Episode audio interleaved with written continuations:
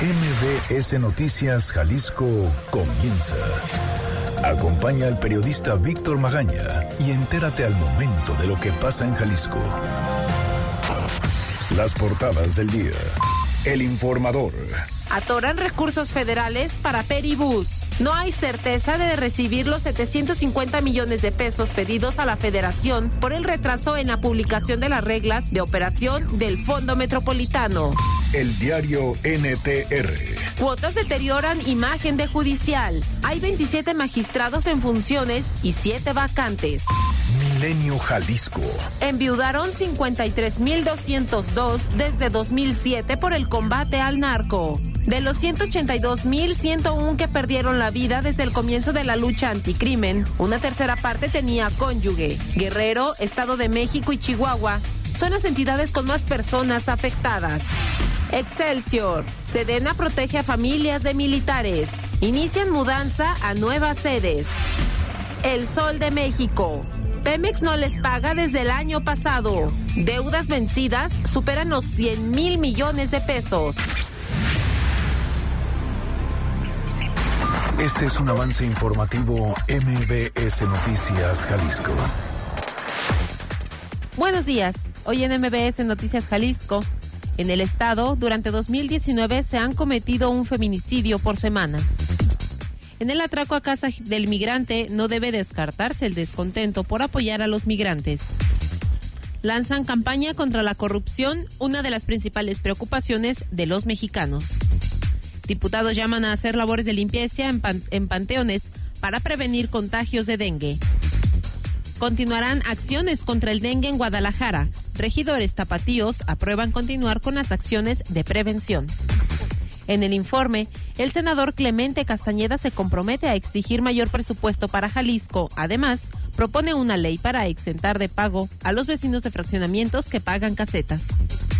Y la Secretaría del Sistema de Asistencia Social inicia entrega de boletos Mi Pasaje. En redes denuncian que ya se terminaron las inscripciones. De esto y más en un momento.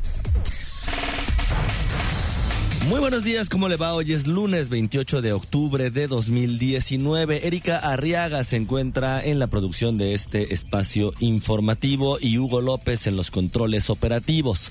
Los teléfonos en cabina son el 36 298 248 y el 36 298 249. Las redes sociales, arroba MBS Jalisco en Twitter, MBS Noticias Jalisco en Facebook y mi cuenta personal, arroba semáforo en ámbar. Además nos encuentra también en Telegram en Víctor Magaña guion medio MBS. Mucha información para usted el día de hoy.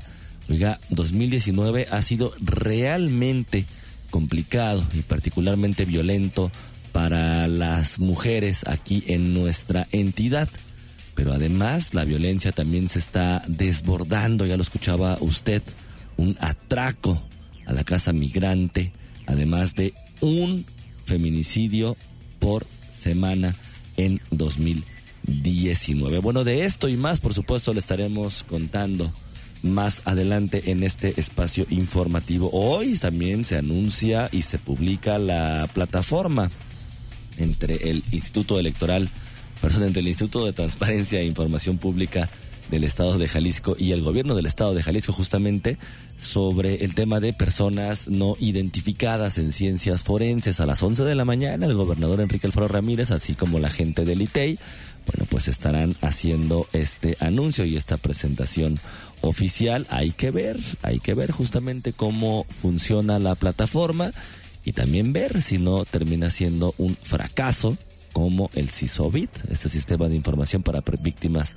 de desaparición que se había anunciado también hace un tiempo y que al final pues no terminó ni actualizándose con datos pues absurdos y bueno pues hay que ver qué es lo que pasa el día de hoy. Son nueve de la mañana con cinco minutos. Yo soy Víctor Magaña. ¿Qué le parece si comenzamos? Este es el Exa Reporte Vial. Cada momento es una experiencia de lujo a bordo de una de las últimas Buick Enclave 2019. Mucha neblina el día de hoy por la mañana. ¿Cómo está la ciudad? Ivette Sánchez, te saludo con muchísimo gusto. Buenos días. Gracias, claro que sí. Muy buenos días. Efectivamente, de hecho, continúa la neblina en la zona del Bajío, así como por Avenida Aviación. Extremen sus precauciones para evitar algún accidente. Vámonos hasta la zona de carretera Chapala. Tráfico intenso en dirección hacia Guadalajara. Se tiene un fuerte choque a la altura de San Mina. 500 metros más adelante, otro accidente sigue obstruyendo dos carriles a la circulación.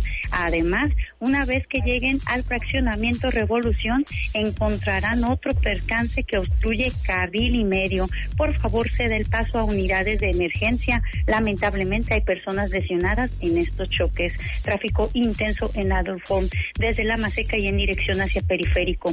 Extreme precauciones en la salida de Jardín Real. A la altura de Santa Margarita se acaba de presentar un choque laminero. López Mateos muy complicado en la circulación de esta mañana. El tráfico es intenso desde San Agustín y hasta llegar a la zona del periférico. Varios semáforos no están funcionando. Es el caso de Juan Pablo II y la calle 56, así como en su cruce con Aquiles Cerdán. Además, los de López Mateos y Ramón Corona y los de López Mateos y Boulevard Santanita. La policía vial se mantiene alerta en estos cruceros para evitar cualquier accidente. Es la información, regresamos con ustedes. Muy buenos días y excelente inicio de semana. Excelente inicio de semana también para ti y Betty, como siempre, muchísimas gracias. Gracias. Experimenta la comodidad de vivir momentos de lujo a bordo de tu nueva Buick Enclave. Estrena una de las últimas Buick Enclave 2019 con bono de hasta 90 mil pesos o 12 meses sin intereses o un año de seguro gratis y disfruta de 32 mil puntos Premier. Promoción válida del primero al 31 de octubre de 2019. Consulta términos y condiciones en Buick.mx. El Exa Reporte Vial es presentado por... Adquiere una Buick Enclave 2019 con bono de hasta 90 mil pesos o 12 meses sin intereses o un año de seguro. Acércate a tu distribuidor autorizado Buick. Seguridad. Oiga, ya le platicaba al inicio del programa, un año complicado para las mujeres, particularmente violento. También un feminicidio por semana. Un feminicidio por semana. Isaac de Loza, ¿cómo estás? Buenos días. Víctor, buenos días para ti y para todos quienes nos escuchan. Pues sí, recordaremos en este compilado de resúmenes informativos que cada semana de 2019 pues ha traído un sinnúmero de hechos violentos para nuestro estado. Hablamos de fosas contra estos humanos, de, de homicidios, de desapariciones y hasta de asesinatos de niños. La marca de este año prueba que pese a las nuevas estrategias y al nuevo cambio, al cambio de gobierno, pues la violencia siempre puede, y lo es, en este escenario, peor. Pero uno de los delitos que más relevancia cobra, dada pues su naturaleza y por la descomposición que éste representa, al ser considerada pues una forma, mm, la forma más extrema de violencia contra la mujer y una de las manifestaciones más graves de la discriminación hacia ellas, pues es el feminicidio. Y entre enero y septiembre de este año se han contabilizado 37 mujeres víctimas de este delito, es decir, prácticamente uno de estos crímenes de odio por semana. El problema sí es grave, Víctor, auditorio, pues durante el mismo periodo de 2018 se tenían contabilizados 25 hechos. De hecho, la incidencia de este delito es tan relevante en la actualidad que desde el mes de agosto ya se superaron las 32 víctimas del registro de todo el año pasado y las 28 de todo 2017. Es decir, que pese a que en diciembre del año pasado la Secretaría de Gobernación declaró una alerta de violencia de género en nuestro estado, pues la situación no ha hecho sino agravarse. El incremento sí puede sonar mínimo, pero sí es delicado, especialmente si se considera que a diferencia de los homicidios dolosos, el feminicidio pues sí había registrado baja. De acuerdo con los datos del Secretariado Ejecutivo del Sistema Nacional de Seguridad Pública, en todo 2015 se abrieron 65 expedientes por ese delito, prácticamente el doble de la actualidad. La cifra de 2015 decreció a 49 en 2016 y redujo aún más a 28 en 2017. Es por eso que estas cifras nos prueban que de nuevo la curva va hacia arriba. La situación es tan grave como los escenarios en donde estos hechos ocurren, ya sea desde una vivienda a la cual la policía debe forzar su ingreso para tratar de salvar a una mujer que grita por auxilio, o de un espacio público como el mercado de abastos, o incluso en la acera de la casa donde vive el gobernador, a plena luz del, del día y frente a un equipo de seguridad. A nivel nacional, el feminicidio pues es un escenario todavía peor. Los registros oficiales confirman 748 mujeres asesinadas por razones de género en el México de 2019.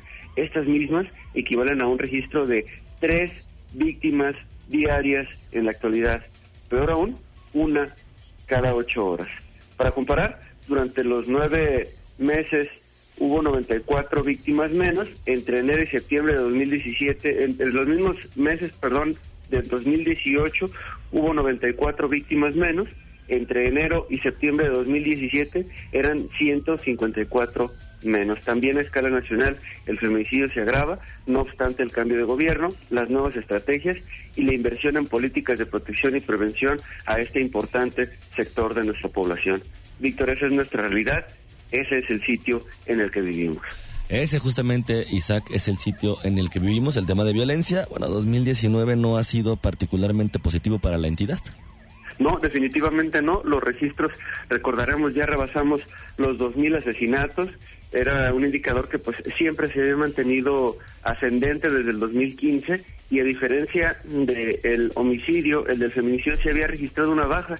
Esta baja se rompió, se está rompiendo y bueno, de nuevo la curva muestra que el feminicidio se está agravando, es preocupante, insisto, las cifras pueden no sonar tan escandalosas como las de los homicidios que cada lunes les comparto, sin embargo es un delito diferente, es un delito que involucra cuestiones de odio, es una, es una forma de violencia extrema contra la mujer y bueno, pues evidentemente demuestra la, la discriminación que hay en ese sector de la población. Evidentemente, Isaac, muchísimas gracias. Muy buen día para todos. Muy buenos días también para ti. Pues imagínese nada más un feminicidio por semana en lo que va de este año aquí en el estado de Jalisco. Pues el discurso otra vez contradice o se contradice justamente con los hechos de lo que está pasando en la realidad, en la cotidianeidad y bueno, pues como dicen, en lo que son peras o son manzanas, es lo que se en lo que se habla de destruir una institución, de modificarle el nombre, de crecerla, de ampliarla, de hablar del tema de la equidad, de hablar del tema de la igualdad, en lo que continúa esta discusión. La realidad es que cada semana asesinan a través del feminicidio a una mujer aquí en nuestra entidad. Son 9 de la mañana con 13 minutos. Vamos a ir a una pausa. El día de hoy estamos regalando tres pases sencillos para asistir este próximo 30 de octubre a disfrutar del, del concierto de Abad aquí en Guadalajara. Esta agrupación de metal se estará presentando ahí en el C3 Stage. Lo que tiene que hacer, ya sabes, comunicarse con nosotros a los teléfonos 36 298 248 36 298-249 o escribirnos en cualquiera de nuestras redes sociales o bien en el canal de Telegram, dejar su nombre completo, un correo electrónico y automáticamente estará participando para este pase sencillo para disfrutar del concierto de Abad ahí en el C3 Stage. Además, el día de hoy también vamos a regalar un pase doble para disfrutar el próximo sábado 2 de noviembre en el Teatro Diana, Pancho Aguilar, con este espectáculo Viene la muerte cantando. La dinámica, por supuesto, usted ya la conoce. Vamos a una pausa y regresamos. Víctor Magaña, en Noticias MBS Jalisco, por XFM 101.1. Estás escuchando MBS Noticias Jalisco con Víctor Magaña. Seguridad. 9 de la mañana con 18 minutos. Regresamos a cabina de MBS Noticias Jalisco. Le recuerdo, estamos regalando tres pases sencillos para disfrutar este próximo 30 de octubre a la agrupación Abad que se estará presentando ahí en el C3 Stage. Lo que tiene que hacer es comunicarse con nosotros en cualquiera de nuestras formas de contacto, dejar su nombre completo, un correo electrónico un número telefónico y automáticamente estará participando en esta dinámica. Además, tenemos para usted el día de hoy un pase doble para asistir este próximo sábado 2 de noviembre al Teatro Diana disfrutar del espectáculo Viene la muerte cantando para celebrar, para conmemorar justamente el 2 de noviembre, el Día de Muertos, ese día, ahí en el Teatro Diana, la dinámica exactamente la misma. En materia informativa, pues asaltaron la casa del migrante aquí en Guadalajara. Adrián Montiel, ¿cómo estás? Buenos días. Muy buenos días, Víctor, también para el auditorio.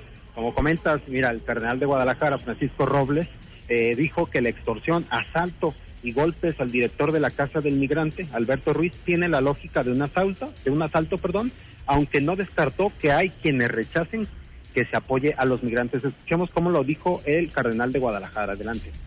Bueno, por lo visto en esta en esta situación queda claro que era que era un robo, no que era por por este pedir, por robar. Pero también no se puede descartar, creo yo, eh, como una una acción eh, tendiente a desalentar este servicio que se presta a los migrantes, ¿no?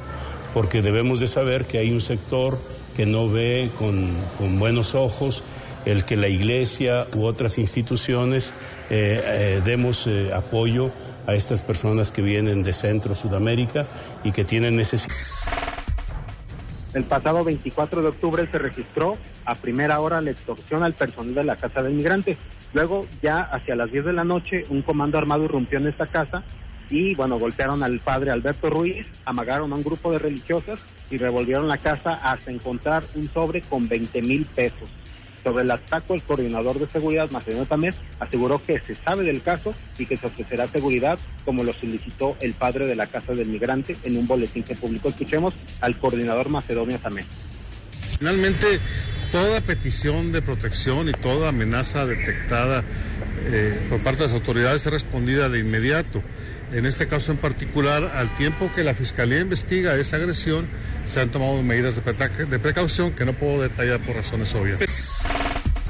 Sin embargo, y como en otros atracos a iglesias y feligreses, todavía no irresponsables, escuchemos al cardenal de Guadalajara.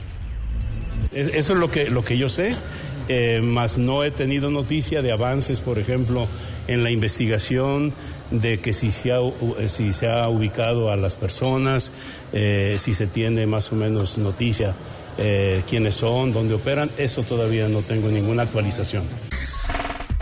Eh, finalmente, sobre el avance en la investigación, el coordinador Macedonio Tamés dijo que la Fiscalía ya se hace cargo de las pesquisas para aclarar este robo. Pues hasta aquí la información, Víctor. Adrián, muchísimas gracias. Muy buen día, muchas gracias. Imagínese nada más usted a qué niveles, bueno, ya sobrepasamos el imaginario colectivo en materia de, violencia en la entidad, obviamente con el incremento de asesinatos, con los feminicidios, ahora con el robo a esta casa migrante. Vamos a decir que nada más es como una pizca más a la cotidianeidad que se está viviendo, ya lo decía hace un instante, aquí en la ciudad de Guadalajara, en la zona metropolitana de Guadalajara. Salud. Bueno, los diputados están llamando a hacer labores de limpieza en panteones para prevenir más contagios de dengue. Fátima Aguilar, ¿cómo estás? Buenos días.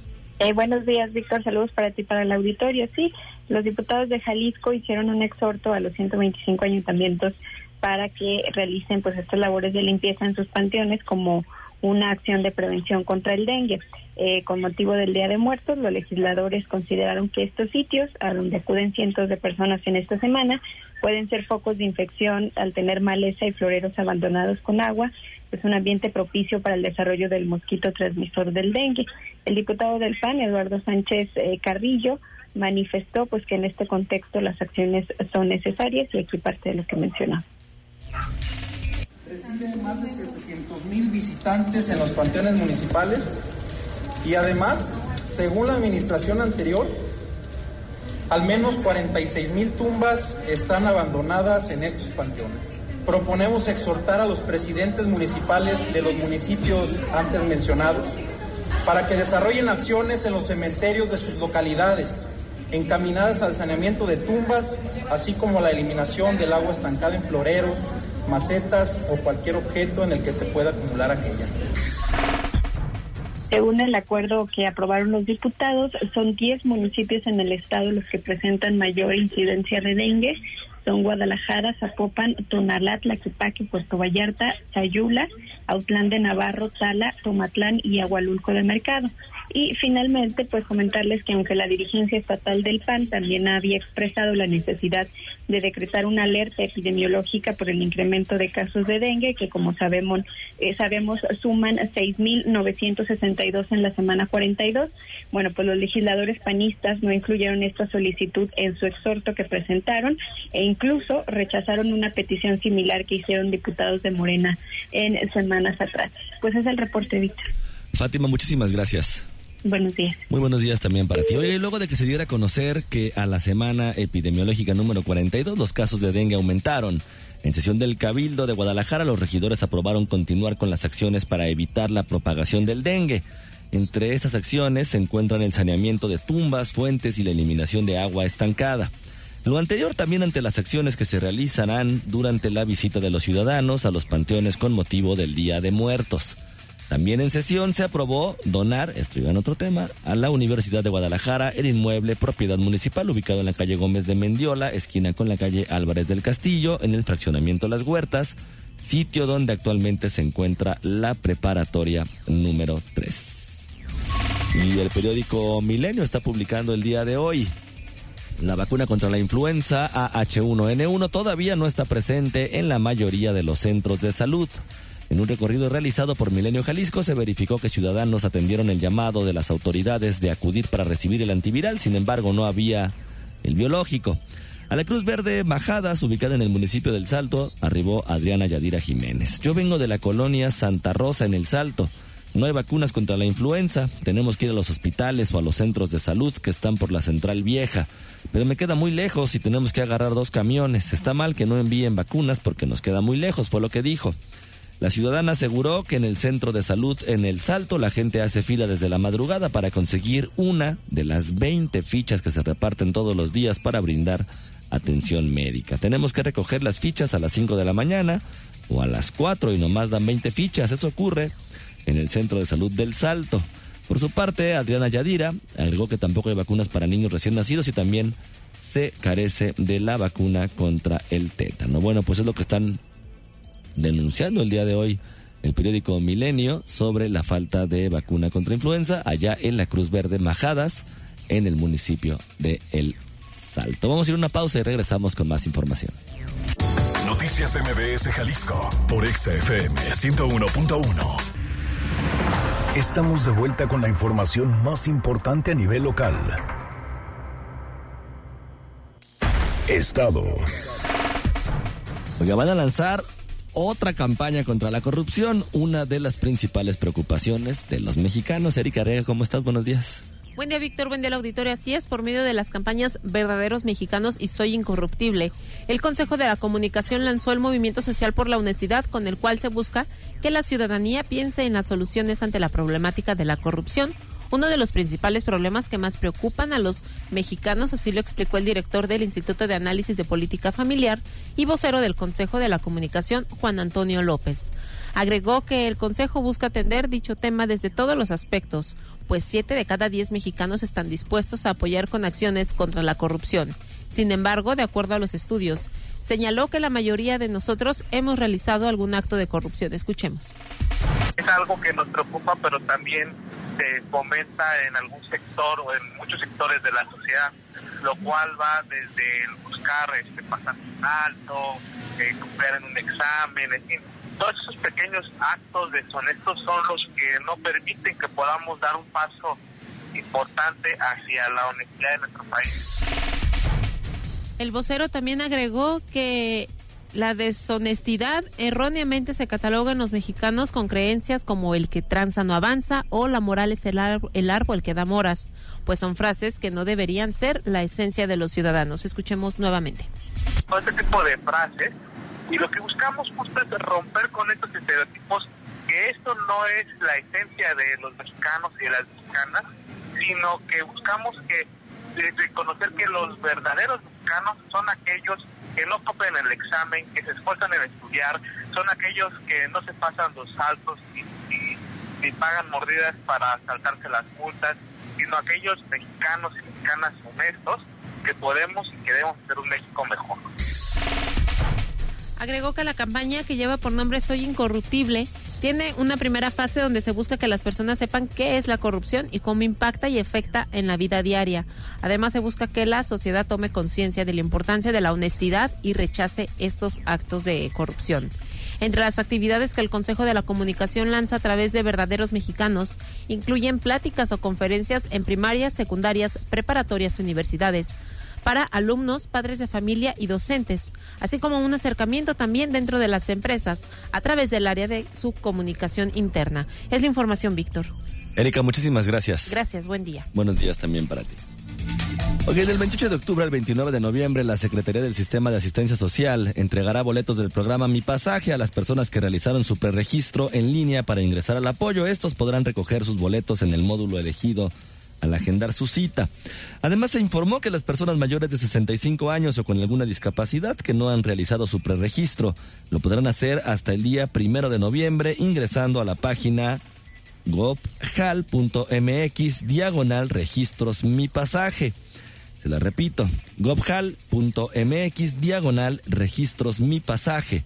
Y los documentos deberán presentarlos en original y dos copias en la fecha y módulo elegido. Habrá cuatro módulos en el municipio de Guadalajara, dos en Zapopan, mientras que Tonalat, Laquepaque y Tlajomulco contarán con uno solo, al igual que siete municipios más. Los horarios de entrega serán de las 8.30 de la mañana a las 14.30 horas. A través de las redes sociales, por cierto, ya este fin de semana se estuvo pues denunciando de diferentes personas que llegaban y les decían que el registro ya había terminado. Por supuesto, le estaremos dando seguimiento y actualización a este tema. Por cierto, el día de hoy el periódico El Informador está publicando, perdón, la frase sobresaliente del discurso presidencial el sábado en Echojoa, Sonora, fue profusamente difundida en todos los medios.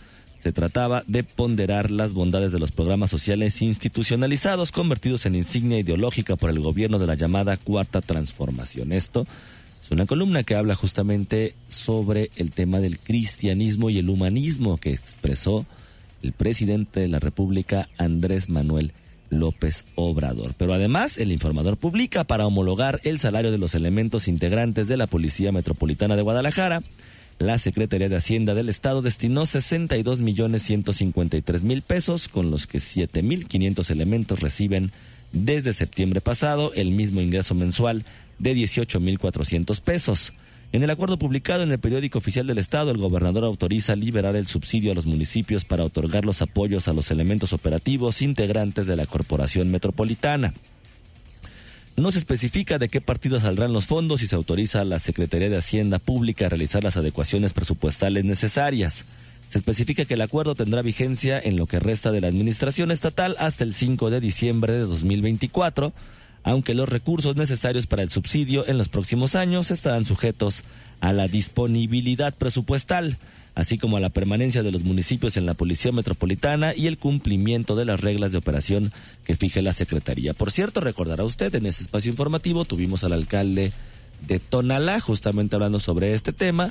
Él se comprometió ese día, fue hace prácticamente un mes, tres semanas, dos, tres semanas, donde platicábamos aquí y se comprometía a ese mismo día entregarnos justamente el convenio firmado entre el gobierno estatal, entre el ayuntamiento de Tonalá, para ver el tema de la homologación salarial. Y bueno, pues ahí seguimos esperando, alcalde, a ver si su equipo de comunicación le pasa el mensaje, ya nos hacen llegar pues este acuerdo que usted aquí en este espacio se comprometió a informar. También estamos buscando, por cierto, el alcalde de Zapopan, Pablo Lemus Navarro, también para que nos acompañe aquí en cabina y platicar justamente sobre el tema de la homologación, el tema de la policía metropolitana y bueno, muchos temas más que vienen sonando también en el ayuntamiento zapopano.